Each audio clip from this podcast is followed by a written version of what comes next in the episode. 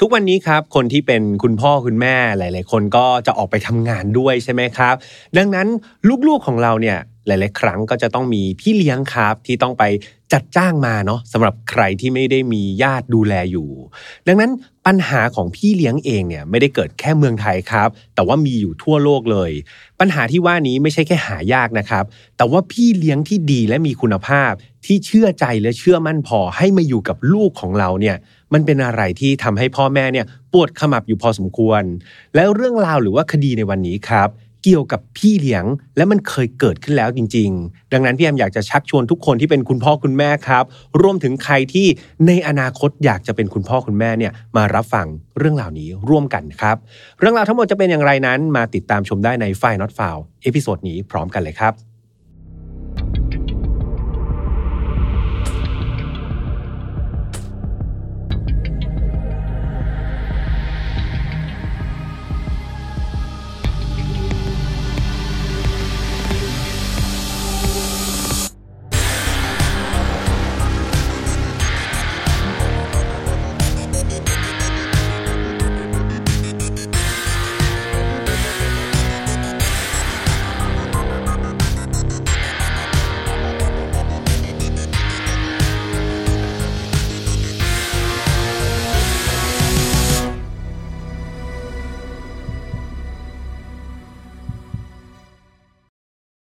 สวัสดีครับ ยินดีต้อนรับเข้าสู่ Final f a r Podcast ครับวันนี้คุณอยู่กับผมแฮมทัชพลเช่นเคยนะครับ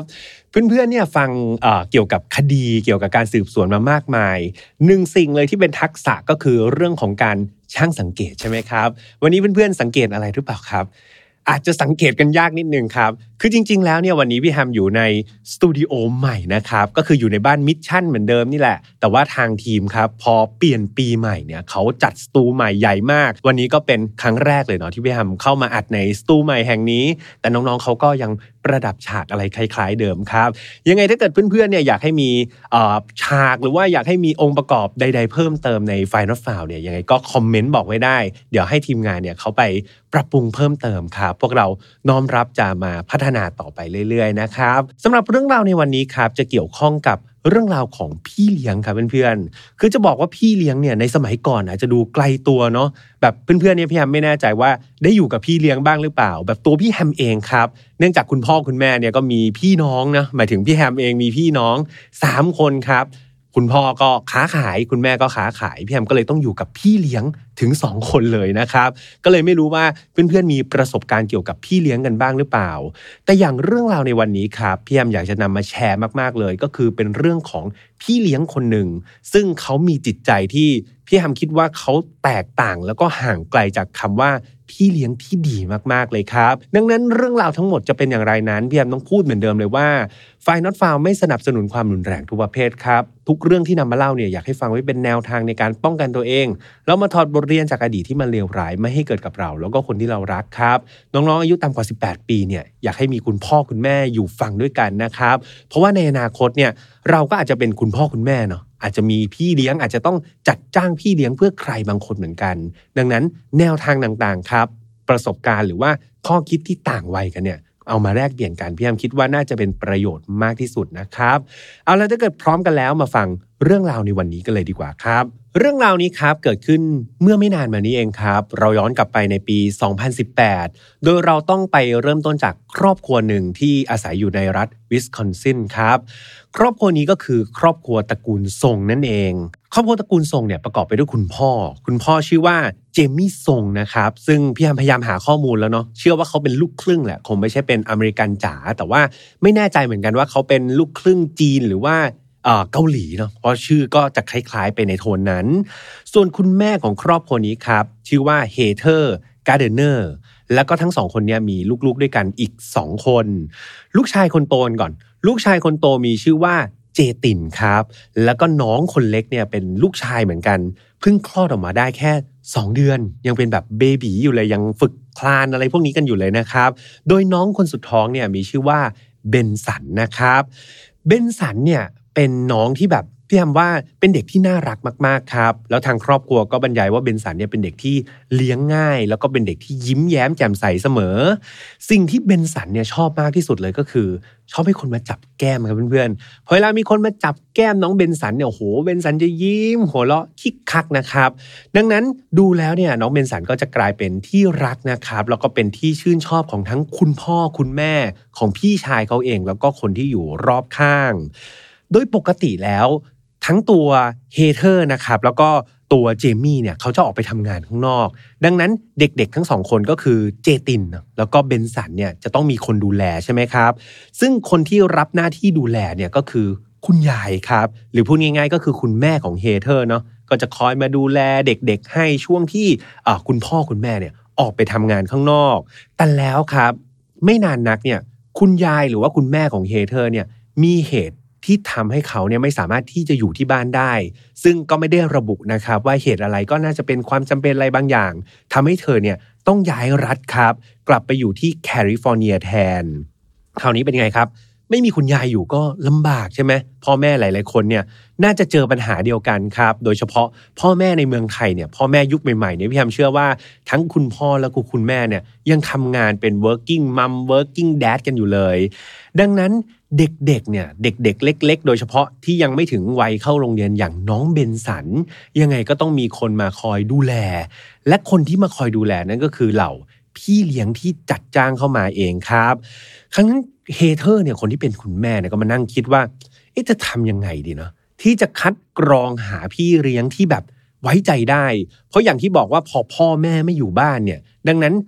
ที่ต่างประเทศนะครับเขาจะใช้ลักษณะเหมือนเหมือนไปส่งลูกไว้ที่บ้านพี่เลี้ยง ก็มีลักษณะนั้นเหมือนกันหรือว่าอาจจะมีแบบพี่เลี้ยงมาอยู่ที่บ้านก็มีเหมือนกัน แต่ว่าลักษณะของเฮเธอร์กับเจมี่เนี่ยเขาตัดสินใจว่าเขาจะเลือกพี่เลี้ยงในลักษณะที่เดี๋ยวเขาจะเอาลูกสองคนเนี่ยไปส่งไว้ที่บ้านของพี่เลี้ยงเนาะ แล้วก็เลี้ยงดูไปแล้วเดี๋ยวตอนเย็นให้พี่เลี้ยงกลับมาส่งที่บ้านณนะช่วงเวลาที่เธอเลิกงานครับ เธอก็ search หาข้อมูลในอินเทอร์เน็ต เพราะปี 2018 และอินเทอร์เน็ตก็มีครับ มีเว็บบอร์ดมีเว็บไซต์เกี่ยวกับการจัดหาพี่เลี้ยงเนี่ยเยอะแยะมากมาย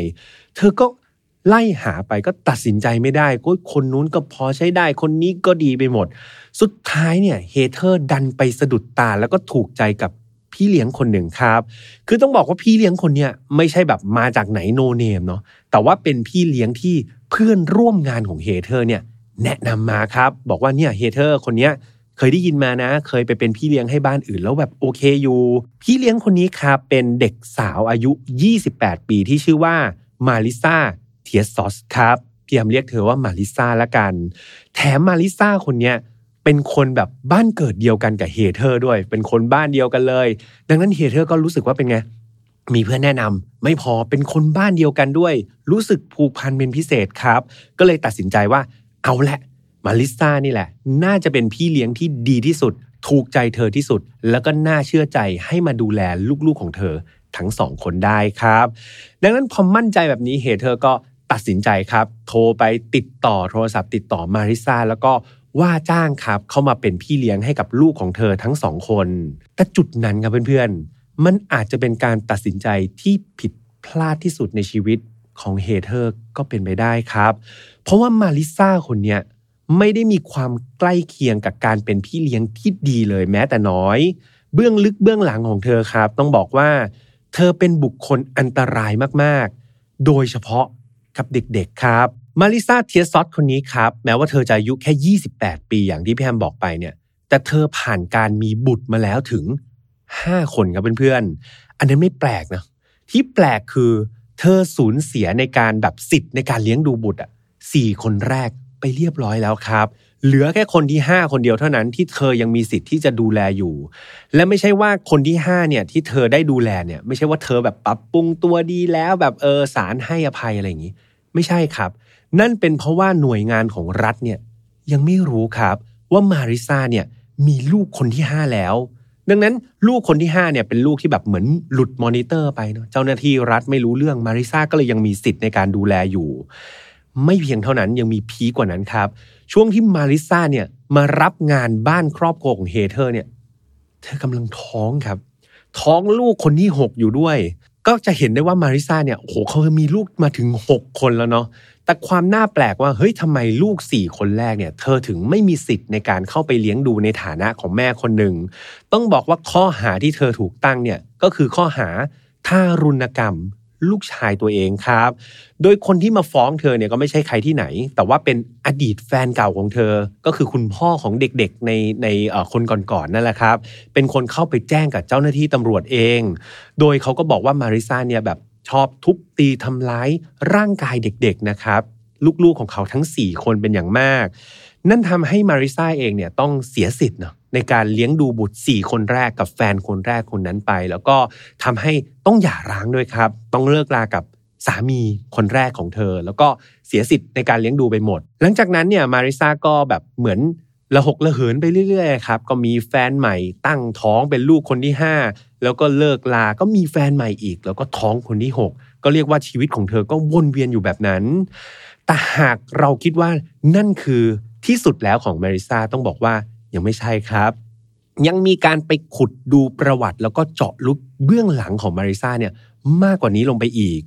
คือต้องบอกว่าประวัติทางอาชญากรรมของมาริซาเนี่ยเกี่ยวกับการทำร้ายร่างกายเด็กๆเนี่ย ไม่ได้เกิดขึ้นแค่ลูกของเธอเท่านั้นครับ แต่ต้องบอกว่าลูกของคนอื่นเนี่ยก็เคยตกเป็นเหยื่อทารุณกรรมของเธอมาแล้วด้วย เพราะว่ามาริซาเองเนี่ยอาชีพหลักๆ เลยที่เธอ มักจะไปแบบหางานแล้วก็ประกอบอาชีพเนี่ยก็คือการเป็นพี่เลี้ยงเนาะซึ่งอันนี้พี่แฮมไม่แน่ใจเหมือนกันว่าทำไมเธอถึงเจาะจงงานสำหรับการเป็นพี่เลี้ยง เธอก็จะคอยเนี่ยครับไปโพสต์ตามอินเทอร์เน็ต ไปคอยรับงานเป็นพี่เลี้ยงให้กับครอบครัวต่างๆ และทุกๆ ครั้งเนี่ยเธอก็มักจะไปสร้างวีรกรรมครับที่มันไม่ดีกับเด็กๆเนาะให้เกิดขึ้นอยู่หลาย ๆ ครั้ง ยกตัวอย่างเช่น ตามข้อมูลที่มีเนี่ยเขาบอกว่ามีอยู่ครอบครัวหนึ่งครับ ตอนนั้นเนี่ยเขาก็จัดจ้างมาริซาเนี่ยมาเลี้ยง ลูกชายวัยสามเดือนเท่านั้นเป็นเด็กเด็กเด็กมากมากสามเดือนเนี่ยก็มาริซาก็มาเป็นพี่เลี้ยงให้ ปรากฏว่าพ่อแม่ก็ออกไปทำงานครับ พอพ่อแม่กลับมาเนี่ย ปรากฏว่าน้องเนี่ยได้รับบาดเจ็บบริเวณศีรษะ ซึ่งบาดเจ็บถึงขนาดที่กระโหลกศีรษะร้าวเลยนะครับเพื่อนๆ คือแบบมันแรงมากๆสำหรับเด็ก 3 เดือนเนาะ ดังนั้นคุณพ่อคุณแม่ก็ถามว่าเฮ้ยมันเกิดอะไรขึ้นแบบเด็กหัวแตกเนี่ยพาไปหาคุณหมอนี่กระโหลกร้าวเลย มาริซาก็บอกว่า มันเป็นอุบัติเหตุ คือเธอเนี่ยก็มีงานบ้านมีอย่างอื่นที่ต้องทำใช่ไหมเธอก็ไปทำนู่นทำนี่ ปรากฏว่าพอมาดูอีกทีหนึ่งเนี่ย เด็กแบบที่อยู่บนเตียงครับ ปรากฏว่าน้องเนี่ยตกลงมาจากเตียง แล้วหัวเนี่ยไปกระแทกกับพื้นทำให้น้องเนี่ยศีรษะแตกแล้วก็กระโหลกร้าวนะครับ ดังนั้นในจุดนั้นเนี่ยทางครอบครัวของเด็ก 3 เดือนคนนี้เขาก็เชื่อมาริซาครับเขาก็อะโอเค เป็นอุบัติเหตุก็ได้ แต่ว่าในโทษฐานที่เธอดูแลลูกฉันไม่ดีก็หยุดแค่การ เลือกว่าจ้างครับ ไม่ได้มีการฟ้องเป็นการดำเนินคดีแต่อย่างไร มาอีกเรื่องราวหนึ่งที่เกิดขึ้นกับอีกครอบครัวหนึ่งบ้าง คราวนี้มาริซาได้เป็นพี่เลี้ยงให้กับลูกอายุ 11 เดือนครับของครอบครัวหนึ่งคราวนี้คล้ายๆเดิมเลยครับพ่อแม่ออกไปทำงานพอกลับมาบ้านเนี่ย เจอเหมือนเดิมเลย คือลูกเนี่ยศีรษะแตก แต่นี่อีกครอบครัวหนึ่งแล้วนะ เป็นลูก 11 เดือน ศีรษะแตก คราวนี้พ่อแม่เนี่ยก็รีบพาไปหาคุณหมอเลยครับ มาริซาเนี่ยตอนนั้นก็อ้างพ่อแม่เหมือนเดิมเลยบอกว่าโหยเด็กมันปีนโซฟาแล้วก็ตกลงมาเอง เธอกำลังทำนู่นทำนี่อยู่ไม่มีเวลาดู พ่อแม่ก็พาเด็กไปหาหมอใช่ไหมจากการตรวจสอบของแพทย์ในครั้งนี้ครับ ในเคสเนี่ยทางแพทย์เนี่ยเขาก็ตรวจดูบาดแผลเนาะปรากฏว่าแพทย์ดูแล้วเนี่ยแพทย์คิดว่าเฮ้ยมันไม่น่าใช่อุบัติเหตุอะ เด็กตัวเล็กๆครับ อายุแค่ 11 เดือนเนี่ยเพื่อนๆ ตกลงมาจากโซฟาเนี่ย หมอดูแล้วหมอบอกว่า มันไม่น่าจะเป็นบาดแผลในลักษณะนี้นะ แต่ว่าถ้าตามความเห็นหรือว่าคำวินิจฉัยของหมอเนี่ยเขามองว่าเด็กเนี่ยน่าจะถูกทุ่มลงมาครับเพื่อนๆ หรือว่าถูกฟาดลงมา ให้กระแทกกับพื้นอย่างรุนแรงมากกว่า หรือพูดง่าย ๆ ก็คือเด็กคนนี้น่าจะถูกท่ารุณกรรมโดยใครบางคนมากกว่า คุณพ่อคุณแม่เนี่ย ที่มีลูกแบบยังไม่ถึงขวบอะครับแค่11เดือนเนี่ยฟังมาถึงตรงนี้แน่นอนว่า คุณพ่อคุณแม่หัวใจแตกสลายทันที แต่นอกเหนือจากหัวใจที่มันแตกสลายไปแล้วก็คือความโกรธแค้นนะครับที่เกิดขึ้นกับตัวมาริซาคนที่เป็นพี่เลี้ยงที่อุตส่าห์แบบเชื่ออกเชื่อใจเนาะให้มาดูแลลูกของตัวเองเนี่ยกลับมาทำร้ายลูกของเขาซะเอง ในเคสนี้คุณพ่อคุณแม่แบบไม่ยอมครับ เอาผลการชนสูตร หรือว่าผลการตรวจสอบของแพทย์เนี่ยผลการวินิจฉัยเนี่ยเอาไปฟ้องตำรวจครับ ไปฟ้องคดีกับมาริซาเลย และสิ่งนี้ทำให้มาริซาเนี่ยถูกตั้งข้อหาทำร้ายร่างกายนะครับ ซึ่งนับว่าเป็นกรณีแรกเลยเนาะที่เธอถูกตั้งข้อหา โดยเกิดขึ้นไม่ได้เกี่ยวกับลูกของตัวเองครับ ชีวิตหลังจากนั้นเนี่ยพี่แฮมก็หาข้อมูลของมาริซาไม่ได้เนาะหลังจากที่เธอถูกตั้งข้อหาไปเนี่ย ไม่แน่ใจว่าเธอไปชุบตัวหรือเปล่านะครับ หรือว่าไปทำอะไรนี่แหละ สุดท้ายแล้วเนี่ยกลับกลายเป็นว่ามาริซาสามารถกลับมารับงานครับลงในอินเทอร์เน็ตเนาะแล้วก็สมัครคอยเป็นพี่เลี้ยงในอินเทอร์เน็ตต่างๆ เนี่ยได้เหมือนเดิมอีกครั้งหนึ่งและโชคร้ายมากๆครับ ที่รอบนี้กลับกลายเป็นครอบครัวของคุณเฮเธอร์เนาะ ที่ดันไปเลือกมาริซามาช่วยดูแลลูกๆทั้งสองคน ในช่วงแรก ๆ ครับ ต้องบอกว่าก็กิจวัตรประจำวันเฮเธอร์เขาก็จะไปทำงานข้างนอกใช่ไหมครับ สามีก็ไปทำงาน เขาก็จะเอาเด็กๆ ทั้งสองคนเนี่ยไปส่งที่บ้านของมาริซาแล้วก็ตอนเย็นเนี่ยมาริซาจะพาเด็กๆ กลับมาส่งที่บ้านของเฮเธอร์เฮเธอร์ก็กลับมาดูแลลูก ช่วงแรกๆเนี่ยต้องบอกว่ามันปกติมากๆครับ ไม่มีอะไรเกิดขึ้นเลยทุกอย่างดูดี สิ่งนี้ยิ่งทำให้เฮเธอร์ก็รู้สึกว่าเฮ้ยมาริซานี่แบบ โอเคนะ ก็ดูเจ๋งดีนะแบบดูลูกๆ เธอดูมีความสุข ก็ยิ่งเชื่อใจครับ จนกระทั่งวันหนึ่งเนี่ย ผ่านไปสักพักหนึ่งเนี่ยเฮเธอร์เธอสังเกตว่า เอ๊ะทำไมน้องเบนสันเนี่ยเป็นลักษณะเหมือนเป็นรอยขีดข่วนเป็นแผลในปากอะครับเพื่อนๆเป็นรอยขีดข่วนเต็มไปหมดเลย ซึ่งเด็กเล็ก ๆ ขนาดเนี้ยสองเดือนสามเดือนเนี่ยมันไม่น่าจะมีแผลแบบนี้ได้ เธอก็เริ่มสังหรณ์ใจว่าเฮ้ยหรือว่ามาริซาจะทำร้ายลูกของเธอหรือเปล่านะ ก็เลย รีบครับ พาน้องเบนสันเนี่ยไปหาคุณหมอที่โรงพยาบาลเลย ให้คุณหมอตรวจสอบดูว่า แผลเนี่ยมันเกิดจากอะไรแล้วมันมีสาเหตุอะไรได้บ้าง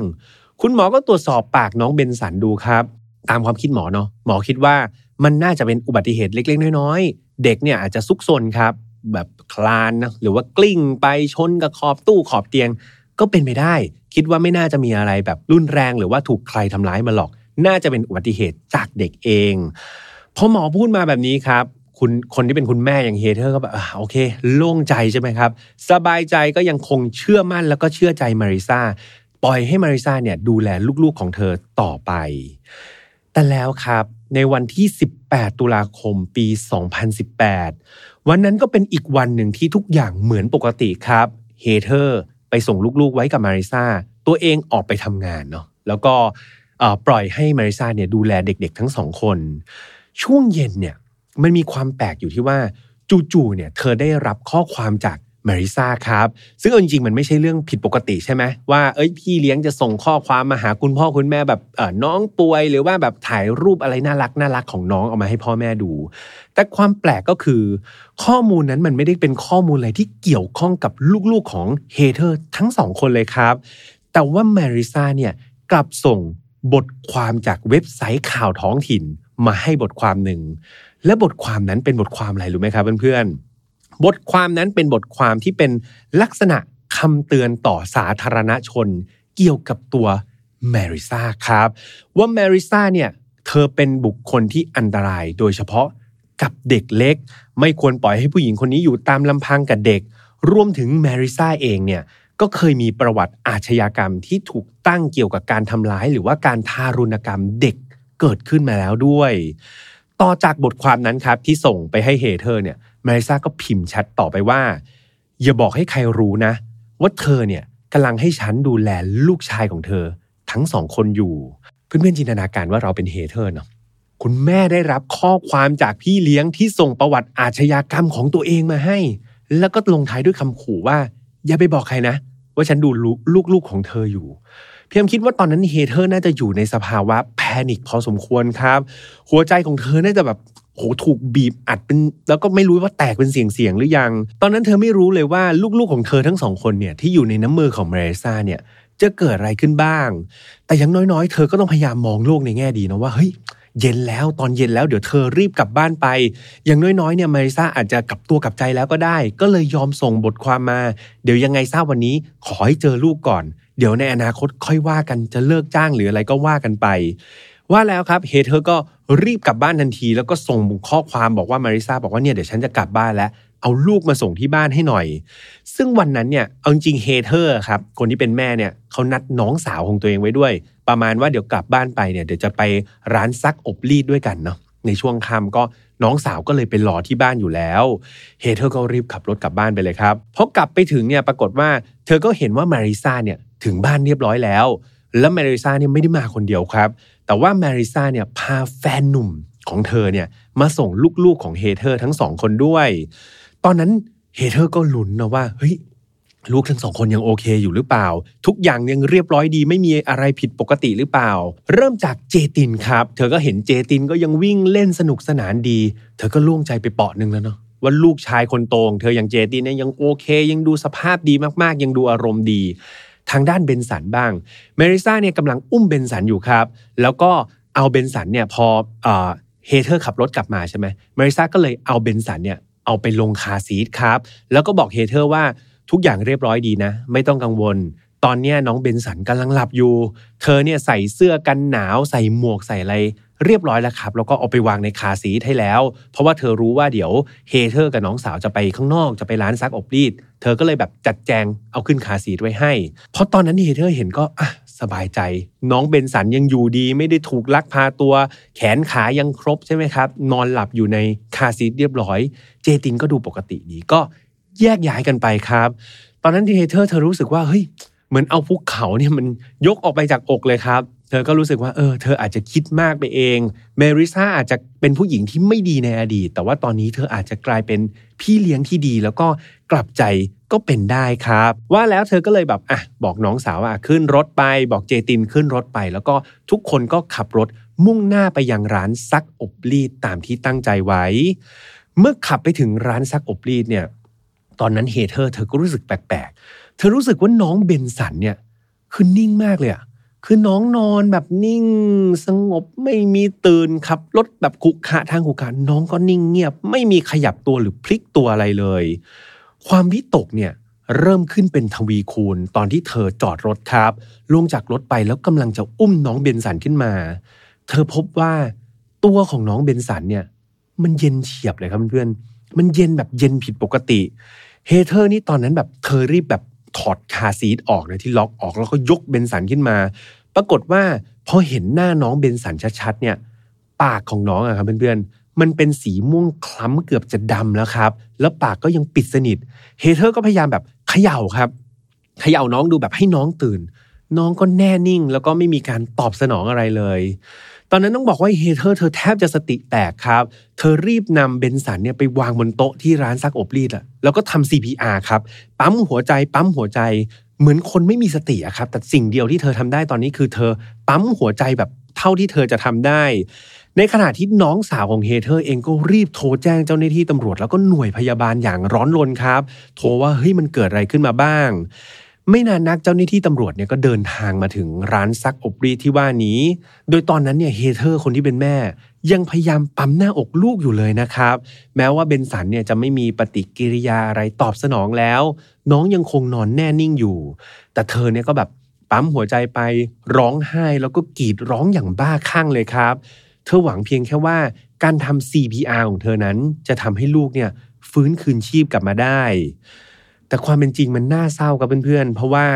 เจ้าหน้าที่ตำรวจเองแล้วก็หน่วยพยาบาลก็ออกมายืนยันว่าน้องเบนสันได้เสียชีวิตไปเรียบร้อยแล้วนะครับ เฮเธอร์ได้ให้ปากคำกับเจ้าหน้าที่ตำรวจครับว่าก่อนหน้าเนี่ยเธอปล่อยลูกทั้งสองคนให้อยู่ภายใต้การเลี้ยงดูของพี่เลี้ยงคนหนึ่งครับที่ชื่อว่ามาริซาซึ่งนั่นทำให้เจ้าหน้าที่ตำรวจก็ได้บุคคลต้องสงสัยนะครับ ซึ่งน่าจะให้ข้อมูลได้ดีแล้วว่าเกิดอะไรขึ้นกับเบนสันบ้าง ก็รีบเดินทางไปยังอพาร์ตเมนต์ที่มาริซาเนี่ยอาศัยอยู่กับแฟนหนุ่ม ปรากฏว่าพอไปถึงอพาร์ตเมนต์ไม่เจอตัวมาริซาครับไม่รู้ว่ามาริซาหายไปไหนแล้วแต่ว่าโชคยังดีที่เฮเธอร์เขามีเบอร์โทรศัพท์ของมาริซาครับ ก็เลยบอกเบอร์โทรศัพท์ ให้กับเจ้าหน้าที่ตำรวจตำรวจก็ใช้วิธีการนะครับในการ tracking จากเบอร์โทรศัพท์ ดูโลเคชันดูสถานที่ว่าตอนนี้มาริซาไปอยู่ไหนแล้ว แล้วก็พบว่าจากสัญญาณโทรศัพท์เนี่ยแสดงให้เห็นว่ามาริซากำลังอยู่ที่โรงแรมแห่งหนึ่งครับ ซึ่งไม่นานนักตำรวจก็ไปที่โรงแรมแห่งนั้นเนาะแล้วก็จับกลุ่มทั้งตัวมาริซาแล้วก็แฟนหนุ่มได้สำเร็จ กลับมาที่ด้านการตรวจสอบร่างของน้องเบนสันกันบ้างนะครับเพื่อนๆทางแพทย์เนี่ยก็ระบุว่าน้องเนี่ย คาดว่าเสียชีวิตมาหลายชั่วโมงแล้วครับ ก่อนที่จะมาถึงมือแพทย์โดยผลการชันสูตรก็ค่อนข้างที่จะเจ็บปวดครับ แล้วก็น่าตกใจพอสมควร โดยจากการตรวจสอบเนี่ยพบว่าน้องเบนสันได้รับบาดเจ็บนะครับบริเวณศีรษะเนาะเฉพาะศีรษะเนี่ยรุนแรงมากๆ แล้วก็ไม่ใช่เป็นการแบบบาดเจ็บแค่ครั้งเดียวด้วยครับ แต่ว่าเป็นการถูกกระทบกระเทือนหรือว่ากระแทกอย่างรุนแรงเนี่ยถึง 3 ครั้งเลย บริเวณศีรษะครับ นอกจากนั้นยังพบว่า กระดูกก้นกบอะครับเพื่อนๆ อยู่ใกล้ๆแบบบั้นท้ายของเราเนาะกระดูกก้นกบของน้องเนี่ยถูกกระแทกด้วยแรงมหาศาลครับ คุณหมอใช้คำนี้ เพราะว่ากระดูกก้นกบของน้องเนี่ย มันหักเลยครับเพื่อนๆ ไม่รู้ไปทํำยังไงเนาะรุนแรงขนาดไหน แต่สิ่งนี้ครับไม่ต้องลงรายละเอียดมาก แต่ว่าแพทย์เขาก็ยืนยันได้เลยว่า ก่อนที่น้องเบนสันจะเสียชีวิตไปเนี่ย น้องถูกทารุณกรรม อย่างโหดเหี้ยมนะครับ คุณหมอใช้คำนี้เลยว่า อย่างโหดเหี้ยมทารุณ จนกระทั่งน้องเสียชีวิต แม้ว่าแมริซ่าครับ คนที่เป็นพี่เลี้ยงเนี่ย พอโดนตำรวจจับมาเนี่ยแน่นอนว่าเธอต้องรู้ต้องเห็นอะไรเกี่ยวกับเบนสันแน่ๆ เกี่ยวกับการเสียชีวิตของน้อง แต่เธอปฏิเสธครับ เธอบอกเธอไม่รู้เรื่องเลย เธอไม่รู้ด้วยซ้ำว่าเนี่ยเบนสันเสียชีวิตไปแต่หลังจากที่มีการสอบปากคำไปเรื่อยๆครับ สุดท้ายมาริซาก็ยอมรับครับ ยอมรับว่าเธอรู้แต่แรกแล้วนะครับว่า น้องเบนสันเนี่ยเสียชีวิตไปต้องนานแล้วแมริซาครับถูกนำไปที่สถานีตำรวจนะเพื่อนๆแล้วก็ไปเค้นหาความจริงมากยิ่งขึ้นเนาะเพราะว่าตำรวจก็อยากจะรู้แหละว่ามันเกิดอะไรขึ้นกันแน่ โดยเบื้องต้นครับ เธอก็บอกว่าตอนแรกเนี่ยเธอก็ไม่รู้เนาะว่าเบนสันเนี่ยเสียชีวิตไปได้อย่างไร และเสียชีวิตไปตอนไหน เธอรู้แค่ว่าน้องเนี่ยตัวเย็นๆเธอไปจับดูแล้วน้องตัวเย็นก็เท่านั้นเองตำรวจก็ถามครับว่าเอา้าก็คุณเห็นนี่ว่าน้องตัวเย็นแล้ว ดูจากแบบสัญชาตญาณของมนุษย์นะหรือวิจารณญาณของมนุษย์ ตอนนั้นก็น่าจะรู้ว่ามีอะไรผิดปกติทำไมถึงไม่โทรบอกตำรวจ หรือว่าโทรบอกพ่อแม่ล่ะ มาริซาก็บอกว่า เธอกลัวครับ เธอไม่กล้าบอก เธอไม่กล้าบอกใครเลยไม่กล้าบอกตำรวจไม่กล้าบอกพ่อแม่ก็เลยเก็บไว้เป็นความลับ ขนาดแฟนหนุ่มของเธอเนี่ยตอนที่กลับมาเนี่ยเธอยังไม่บอกเลยว่ามีอาการผิดปกติเกิดขึ้นกับน้องเบนสันที่พีคคืออะไรรู้ไหมครับเพื่อนๆที่พีคคือมาริซาเนี่ยบอกว่า ตอนที่แฟนหนุ่มเขากลับมาที่บ้านเนี่ย เธอยังได้ออกไปกินแมคโดนัลล์ครับ ไปกินแมคโดนัลล์กับแฟนหนุ่ม แต่ที่มันน่ากลัวมากๆก็คือ เธอเอาศพของน้องเบนสันนะครับ อุ้มออกไปนั่งกินแมคโดนัลล์ด้วยครับ ก็อุ้มศพไว้อย่างนั้นเลย แล้วก็กินไปด้วย คิดแล้วเป็นอะไรที่ทั้งน่ากลัวแล้วก็น่าเศร้าในเวลาเดียวกันนะครับ ทุกอย่างก็ผ่านไปครับ โดยที่มาริซาก็บอกว่าเนี่ยเธอก็ทำได้แค่นี้เพราะเธอไม่รู้ว่าน้องเนี่ยเสียชีวิตไปได้ยังไง ก็ดูแลน้องไป จนกระทั่งตอนที่แบบนัดกับเฮเธอร์เนาะให้มาส่งที่บ้าน เธอก็จับน้องเบนสันแต่งตัวให้เรียบร้อยครับ รีบเอาใส่คาซีทแล้วก็รีบกลับบ้านไป ข้อมูลทั้งหมดนี้ครับทำให้เจ้าหน้าที่ตำรวจเนี่ยเขาก็สันนิษฐานเนาะแล้วก็ตั้งข้อหาให้ก่อนว่ามาริซาเนี่ยถูกตั้งข้อหาคดี ฆาตกรรมน้องเบนสันครับ แล้วก็ต้องถูกนำตัวไปดำเนินคดีในชั้นศาลต่อไปทางทนายของมาริซาบ้าง ในชั้นศาลเขาก็ต่อสู้คดีกันใช่ไหมทนายของมาริซาก็บอกว่าเฮ้ยเอาจริง ๆ แล้วเนี่ยตัวมาริซาเนี่ยเธอไม่ได้มีเจตนาหรือว่า ตั้งใจที่จะกระทำความผิดแบบนี้โดยตรงครับ คือต้องบอกว่ามาริซาเนี่ยเธอเป็นแบบคนที่ติดยาเสพติดอย่างหนักครับ เธอเสพยาเสพติด และสารเสพติดเหล่านั้นเนี่ยน่าจะทำให้สติสัมปชัญญะของเธอเนี่ยบกพร่องนั่นทำให้เธอเนี่ยอาจจะลงมือไปทำร้ายน้องหรือว่าทำให้บ่อยปล่อยปะละเลยจนเด็กเนี่ยเกิดอุบัติเหตุแล้วก็เสียชีวิตไป โดยที่เธอเนี่ยไม่มีเจตนาครับ นี่คือฝั่งทนายเนาะพยายามจะสู้เรื่องของสารเสพติด แต่ศาลก็ฟังทั้งฝ่ายตำรวจครับฝ่ายอายการแล้วก็ส่วนต่างๆเนาะทั้งหลักฐานพยานต่างๆเนี่ยรวมไปถึงประวัติครับของมาริซาด้วยศาลก็เอามารวบรวมครับ แล้วก็พิจารณาตัดสิน ปรากฏว่าสุดท้ายเนี่ยศาลได้มีคำตัดสินว่ามาริซาเทียสซอตคนนี้มีความผิดจริงครับ ในฐานฆาตกรรมน้องเบนสัน และต้องรับโทษจำคุกเป็นเวลา 37 ปีครับเพื่อนๆ ไม่ใช่คดีของน้องเบนสันเท่านั้น ศาลยังได้ย้อนกลับไปถึงคดีน้อง 11 เดือนจำได้ไหมครับ ที่มาริซาเนี่ยเคยโดนตั้งข้อหาทำร้ายร่างกายไว้ แต่ว่าตอนนั้นเนี่ยมีแค่ข้อหาที่ถูกตั้งไว้ครับ แต่ยังไม่ได้รับโทษ น้อง 11 เดือนคนนั้นที่พ่อแม่พาไปหาหมอแล้วหมอบอกว่าถูกทารุณกรรมแน่ๆ ก็มาขึ้นศาลเหมือนกันครับ มาว่าความในคดีนี้เช่นเดียวกัน นั่นทำให้สุดท้ายมาริซาก็ถูกตัดสินความผิดในคดีนี้ด้วยนะครับ แล้วก็ต้องรับโทษจำคุกเพิ่มอีก 3 ปีซีรีรวมครับ 2 คดี มาริซาต้องจำคุกเป็นเวลา 40 ปีครับ และนอกจากนั้นครับ เมื่อพ้นโทษมาแล้วเนี่ยศาลก็ยังบอกว่าเธอต้องอยู่ภายใต้การกำกับดูแลโดยเจ้าหน้าที่อย่างใกล้ชิดต่อไปอีก 20 ปีครับ อารมณ์ว่าห้ามให้เธอเนี่ยเข้าใกล้เด็กอีกเด็ดขาดนะครับ อยู่ในคุก 40 ต่อไปข้างนอกอีก 60 ห้ามเข้าใกล้เด็ก 60 ปีครับ ในชั้นศาลเนี่ยคุณแม่ของเด็กเคสแรกเนาะเคสน้อง 11 เดือนเนี่ยก็ได้ออกมาพูดในชั้นศาลด้วยเนาะเธอก็ออกมาพูดว่า เธอเนี่ยเชื่อใจมาริซามากเลย แล้วก็ไม่คิดว่ามาริซาเนี่ยจะทำร้ายลูกของเธอได้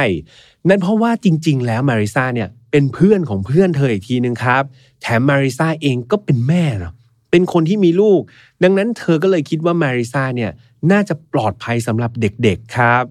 ส่วนทางด้านเฮเธอร์บ้าง คุณแม่ของน้องเบนสันที่เสียชีวิตไปเนาะน้องอายุแค่ 2 เดือน 3 เดือนเท่านั้น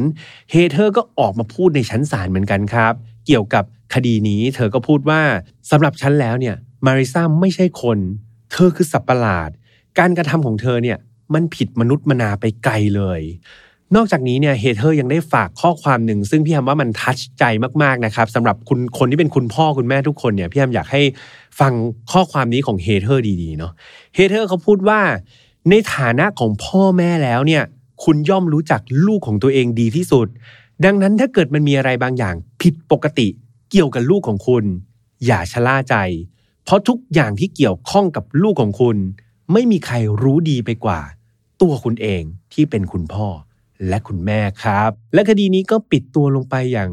น่าเศร้าอีกเช่นเคยนะครับเพื่อนๆอย่างประโยคสุดท้ายครับที่เฮเธอร์พูดมาเนี่ยเป็นประโยคที่พี่แฮมไปคัดมานะครับไปตัดมาจากบทความแล้วก็มาแปลให้เพื่อนๆฟังเพราะพี่แฮมรู้สึกว่ามันเป็นประโยคที่สามารถสรุปทั้งเรื่องราวแล้วก็คดีนี้ได้อย่างชัดเจนเลยครับ เพราะอย่างที่บอกว่าหลาย ๆ ครั้งเนี่ยเราเลี่ยงไม่ได้เนาะจะมาบอกว่าโหยฟังคดีพี่แฮมแล้วแบบแมวละ ไม่หาพี่เลี้ยงและยอมลาออกจากงานมาเลี้ยงลูกเอง หรือว่าแบบไปรบกวนญาติพี่น้อง ซึ่งเขาอาจจะไม่ได้สะดวก ดังนั้นทุกๆอย่างมันเกิดตามเหตุและผลของแต่ละครอบครัวครับ สิ่งที่คนที่เป็นคุณพ่อคุณแม่ทำได้ก็คืออะหนึ่งเราช่วยคัดกรองเนาะคนที่จะมาอยู่กับลูกๆของเราเนี่ยอย่างน้อยๆ ก็ต้องเป็นคนที่มีประวัติที่ดีสืบเยอะนิดนึงเนาะแทนที่แบบมันไม่ใช่แค่แบบแม่บ้านมาทำความสะอาด แต่นี่คือคนที่มาเลี้ยงดูลูกของเราเลย ย้อนกลับไปนิดนึงครับ ไปเช็คประวัติเยอะๆ ไปฟัง reference หรือว่าไปฟังแบบข้อมูลอ้างอิงจากคนอื่นว่าเนี่ยดูแลลูกของเขามาสักปี 2 ปี ไม่ใช่แบบดูแลเดือน 2 เดือน ดูแลมายาวๆแล้วไม่มีปัญหาอะไร อันนี้เป็นการกรองชั้นที่ 1 แล้วนะครับ แต่หลังจากที่เขามาทำงานแล้วมาดูแลลูกแล้วเนี่ยสิ่งที่ต้องสังเกตมากๆเลยก็คือ ลูกๆของเราครับ ว่าเขาเนี่ยมีพฤติกรรมอะไรที่แปลกๆหรือเปล่า เขาดูเงียบๆเขาดูซึมๆดูไม่มีความสุข หรือมีบาดแผลอะไรเกิดขึ้นหรือเปล่า ไม่ใช่แค่กับพี่เลี้ยงครับ แม้แต่ใครที่มีลูกที่ไปโรงเรียนแล้วเนี่ยถ้าลูกมีอาการผิดปกติแบบอยู่ๆก็ร้องไห้ ไม่อยากไปโรงเรียน อยู่ๆก็มีแผลที่เกิดขึ้นซ้ำแล้วซ้ำอีกเนี่ยคุณพ่อคุณแม่รู้ดีที่สุดนะครับจำไว้เลยประโยคของเฮเธอร์ที่พูดมาเนี่ยพี่แฮมเห็นด้วยมากๆเลยว่า ไม่มีใครรู้จักลูกได้ดี เท่าคุณพ่อคุณแม่แล้วนะครับ ดังนั้นอย่าชะล่าใจแล้วก็ take action ทำอะไรสักอย่างหนึ่งเพื่อลูกของเรานะครับสำหรับคดีนี้ก็ จบลงไปแต่เพียงเท่านี้ยังไงคุณพ่อคุณแม่มี trick ในการเลี้ยงลูกยังไง หรือในการหาพี่เลี้ยงยังไงก็แชร์ไว้ในคอมเมนต์กันได้นะครับสำหรับ Final f i l e ครับเราอากาศแบบนี้ทุกวันอังคารเหมือนเดิมทางช่องของ Mission to Pluto ไม่ว่าจะเป็น YouTube Spotify SoundCloud Podbean Apple Podcast ครับสำหรับใครที่ชอบฟังแต่เสียงครับ ก็สามารถเข้าไปฟังใน Spotify หรือว่า Apple Podcast ได้ครับ ก็เป็นเสียงพี่แฮม กล่อมนะครับ กล่อมนอนไป หรือว่าใครเนี่ยมีสติหน่อยนะเป็นพวกหลับยากก็ฟังตอนขับรถก็ได้ครับ เบื่อเบื่อรถติดเนี่ยก็จะได้มีเพื่อนฟังอยู่ข้างๆนะครับ ใครที่อยากจะมีอะไรพูดคุยกันต่อครับ อยากจะไปคุยกับพี่แฮมหรือว่าเพื่อนๆเนี่ยก็สามารถเข้าไปคุยได้ใน Final f a r Family Group นะครับ เป็นกลุ่มปิดใน Facebook ในนั้นก็มีเพื่อนๆอยู่หลายคนเลย ยังไงก็ฝากเข้าไปโพสต์คดีครับ หรือว่าเรื่องราวต่างๆ ที่เกี่ยวข้องเนี่ย ลงในกลุ่มได้นะครับ ช่วยพี่แฮมทำมาหากินกันได้เลยนะ ยังไงเพื่อนๆดูแลสุขภาพตัวเองดีๆครับแล้วไว้เจอกันใหม่วันอังคารหน้าสำหรับวันนี้พี่แฮมลาไปก่อนนะครับ สวัสดีครับ Mission to Pluto Podcast let's get out of your orbit พบกับเรื่องราวที่คุณอาจจะหาไม่เจอ แต่เราเจอใน f i n a l f i l e Podcast